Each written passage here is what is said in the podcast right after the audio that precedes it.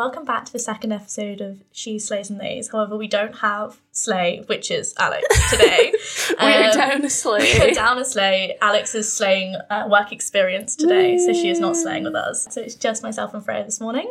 Yes, let's just get into it. Our five favourite articles of the week. It's been a very busy week because all the print content has been going up from our um, refreshers edition, so there's been a lot going out there.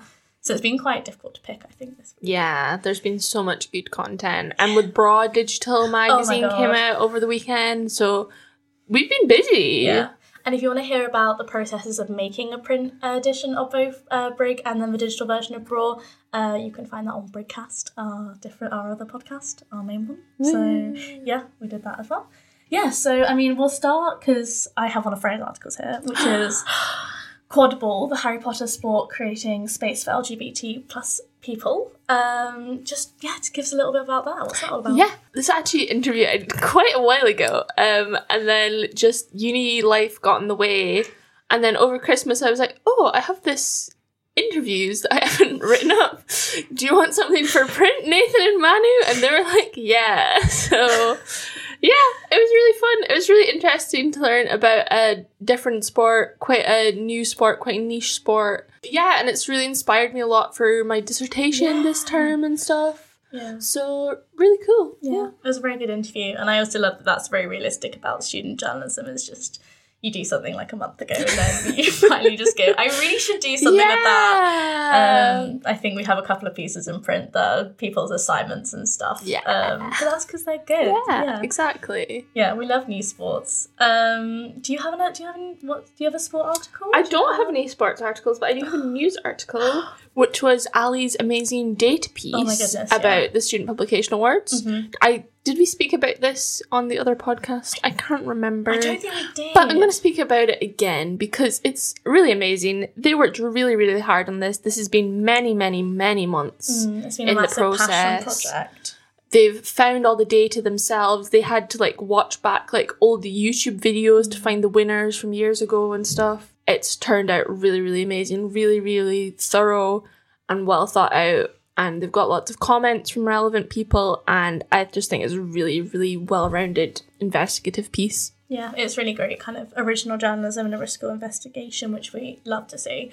Um, yeah, and it's kind of yeah. I mean, I remember when they first kind of pitched it to me, I was a bit Mhm. worried that like the SPAs, who's I don't know, it's yet like student get publication associated that we were going to get blacklisted, but like the facts don't lie, the data doesn't lie, so like can't argue Yeah. it. They got a comment from them, and yeah, it's just a really good, really good piece overall about just Russell Group universities having an advantage over non-Russell Group universities in terms of winning awards and therefore and then how that links into the disproportionate um, kind of balance of university opportunities for journalists around the country, Yeah. which is very, very true. Mm-hmm. Um, so yeah, hopefully that can potentially spark a bit of change and everything, and Mm-hmm. hopefully it doesn't affect our uh, credentials. love, love you, SPAs. Please let us win the regionals. please give us some awards. Um, I'm and yeah, then I have um, I have a Braw article from Braw Digital, very different one. This was written by um, Alice Pollard, one of our newer writers. It's called Bodies in Nature, um, and it's kind of a creative. It's very descriptive, very creative about kind of accepting your body and how kind of nature and being at one with nature um, can kind of help you accept your body. Like the bit about the part where she talks about um, kind of finding the wild in the water and being in the water and how that can kind of connect you to your body, I think is very beautifully written.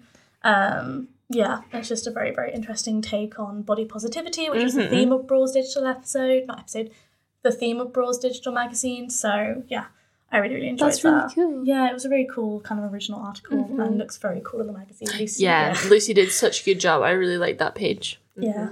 Um, I then have I have a film and TV article um, because the film and TV section always such a slow. It is Rebecca Crockett's article herself, um, called "How to Sell Sex: An Interview with Intimacy Coordinator." That was so interesting. I love that. It was such an interesting one, and the the woman she interviewed has worked on Outlander, Wednesday, House of Dragons, like very very big shows. Is there sex scenes in Wednesday? I think what intimacy intimacy coordinator isn't just about sex scenes; it's Oh, about any kind of intimacy. So it can even just be kissing Yeah, and stuff. That's really even- interesting. it's really interesting how like the role of an intimacy coordinator has kind of panned out and that's the whole point is like it's not yeah it can it might not even be kissing it's just about Mm. like how to actually portray intimacy in different scenes That's so especially cool. with younger actors it's like Mm, very very mhm. important Mm-hmm. um but yeah it was a very interesting uh, interview um yeah so kissing uh, simulated sex nudity and about kind of how that was kind of worked in the, the kind of the rights of intimacy coordinators because for you know Mm. stunt coordinators etc etc have kind of had you know they're in the union etc etc they're kind of Mm. represented better whereas intimacy coordinator is not because um, it's a relatively new role so it's kind of being brought to light more but no it's a very interesting interview Mhm. definitely go read that um i also have should we talk about dream boys I would love to talk about Dream Boys. So this is actually this is not last week's. Um, this is I think about a week and a half ago, two weeks ago. But I refuse to go on this podcast and not talk about what I think will be my favorite article of the whole year, which Yeah. is an, an interview by one of our strongest interviewers, Carlin Braun, um, called "The Dream Boys at Fubar: What Does It Take to Make Dreams Come True?" And this is about male strippers. Um, a group of male strippers came to Fubar, which is our Stirling's resident nightclub. and Carlin reached out to me and she was like, I want to go. Like, can you get me like a free ticket? And I was like, absolutely, babes. I emailed the Fubar person the that, things like, you do as editor in the range of my role. I emailed the Fubar person at like 10 p.m. I'm like, hi, any chance I can get like a press pass Dream Boys? He emails back like 20 minutes later. This is like 10 p.m. at night as well. Um, so yeah, Carlin gets that. Um, but she's actually telling me that she meant to go and just review the show, but she didn't realize how early it started because it didn't advertise it anywhere. So she thought it started probably like 9, 10 p.m. It started at 8. So What? She, yeah, so she was like late. That seems so early in the day for that's the thing. strippers. She was gonna have like a little drink beforehand, get herself ready to review the show, and um, yeah, she couldn't because she was late because it started at eight pm.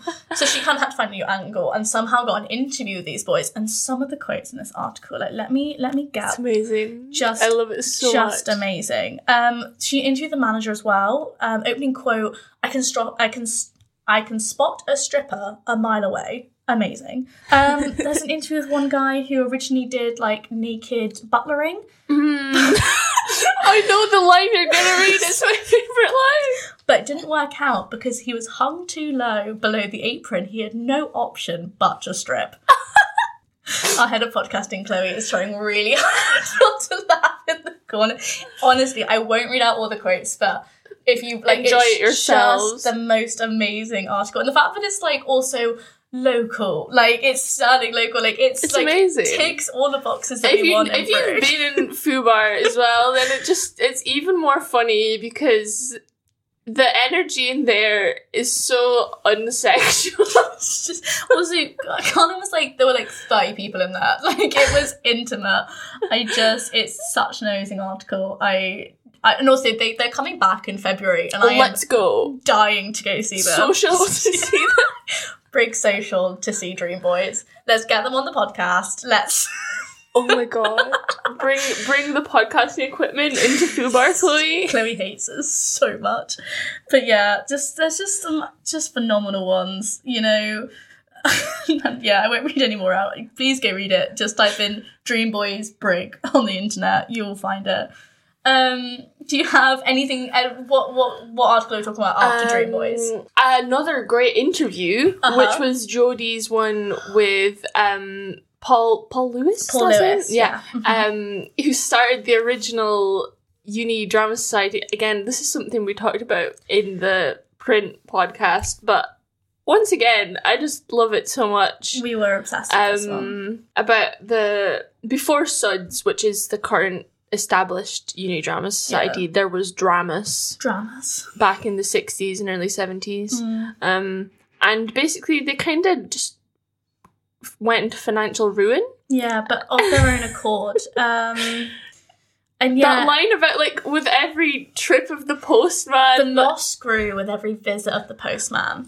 And amazing line. Yeah, it was just it's just amazing. And yeah, I'm I'm so impressed. Like that Jodie got this interview. The man is 75, and like he's quite He's like a proper financial journalist now, which He's makes a it even more funny that they went broke. yeah, he's a very famous financial journalist now. He's been on you know BBC and radio and TV, etc. But yeah, um, and also as well as that, he revealed that um, he did write for Brig. He had a columnist called mcmurdo I'm probably saying that wrong. Um, who was sacked from the newspaper because of the pressure put on by the edit put on by the uni to the editor. Um, because he was really rude and Brig. Um, I feel But like he did it bring- anonymously. Yeah. So Mm. this is him revealing his identity for the first time. Yeah, Big deal. So, um, but yeah, I just find it. Yeah, he basically ran ran the drama club into ruin. Um, where's there's one specific quote that I absolutely loved about them just all being like, "That was it." I think we were seen as a bit of a clique, a bit English, about a bit self-selecting, and not terribly talented as far as acting or producing was concerned. So, yeah, it's called that was the original article was called "The End of Dramas." And yeah, just a fantastic interview that came about because of the 55th edition, which Amazing. was so much fun. I had another one from Yeah. Rebecca Crockett, which was in the paper. Oh was- god, we are just. She's just her ego is going to inflate so much if we continue doing this. All we do is we come on here and talk about Rebecca Crockett. um, which was her taste buds Oh review in the style of fine dining, which just made me laugh so so much. If you are not a Stirling resident, taste buds is the takeaway outside food bar. Yeah, I once called it a chippy and got told off. Apparently, it's not a chippy. It's a It's not chippy. Um, it sells chips, but it's not chippy. For it to be a chippy, it also has to sell fish, in my opinion. okay. Does it not selfish? I don't think so. Oh, Chloe's Chloe's shaking, her shaking. head. Okay. Chloe says no to Yeah. selling fish. Fair enough. Fair enough. That's valid.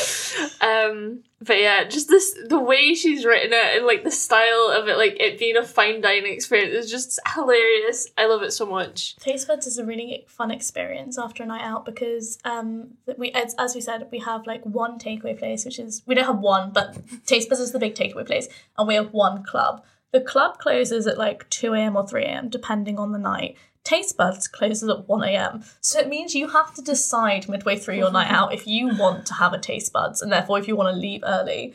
Which I just think makes the experience so much more fun because you have people that are like yeah, I'd rather have cheesy chips than stay in this Yeah. nightclub anymore, and some people don't. So yeah, um, it's a very funny article. Um, she also talks about the experience that Taste Buds does, which is basically when they will do last orders, but they will like lock you in Taste Buds, so they will shut. yeah, so like if you're, it's like the coveted few, and like they'll be like, oh yeah, you guys can all get your orders in, and then they'll lock the door, and so you can all put your orders in, but no one else can join the queue, and that's how they like separate it out, which that's is mad. hysterical. Um, what is your taste buds order?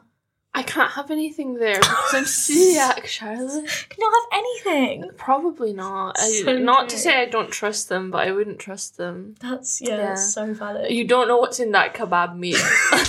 Do you know I've literally I have never had a kebab. Um, Fair, it's a bit scary. I don't like just the fact that everyone's like kebab meat, and I'm like that's not a thing. What meat is it? I also don't really eat meat. Just but- miscellaneous. yeah. Uh, Chloe, what's your taste buds order? I just get chips. Anything on them? Salt. So, no, no cheese. No. A curry sauce? No. This is the woman that doesn't like sandwiches. I don't know why we're surprised by this. Well, my go-to order is a cheese and garlic naan bread. So That sounds amazing. Which- I would I would eat that if I could have it. which 50% of the time does make me really ill and we think it's the garlic sauce but i still order it every single time um, So yeah that's my go-to taste buds order um, we have a lot of other great articles that you should go read on Brig Yeah. right now content is absolutely thriving um, yeah well, there were lots of other great ones throughout that i didn't pick um, because uh, so much to- good stuff. yeah, exactly. Um, but yeah, that's kind of it for today. That's our well, we did nine articles because we had an overlap with Jodie's. Yeah. Our favourite nine articles of the week slash two weeks because I wanted to talk about Dream Boys. Please go read that; it's phenomenal. Um, yeah, and we'll see you next week uh, for more shoes, slays, and nays, and our favourite favourite articles of the week. Woo. Thank you.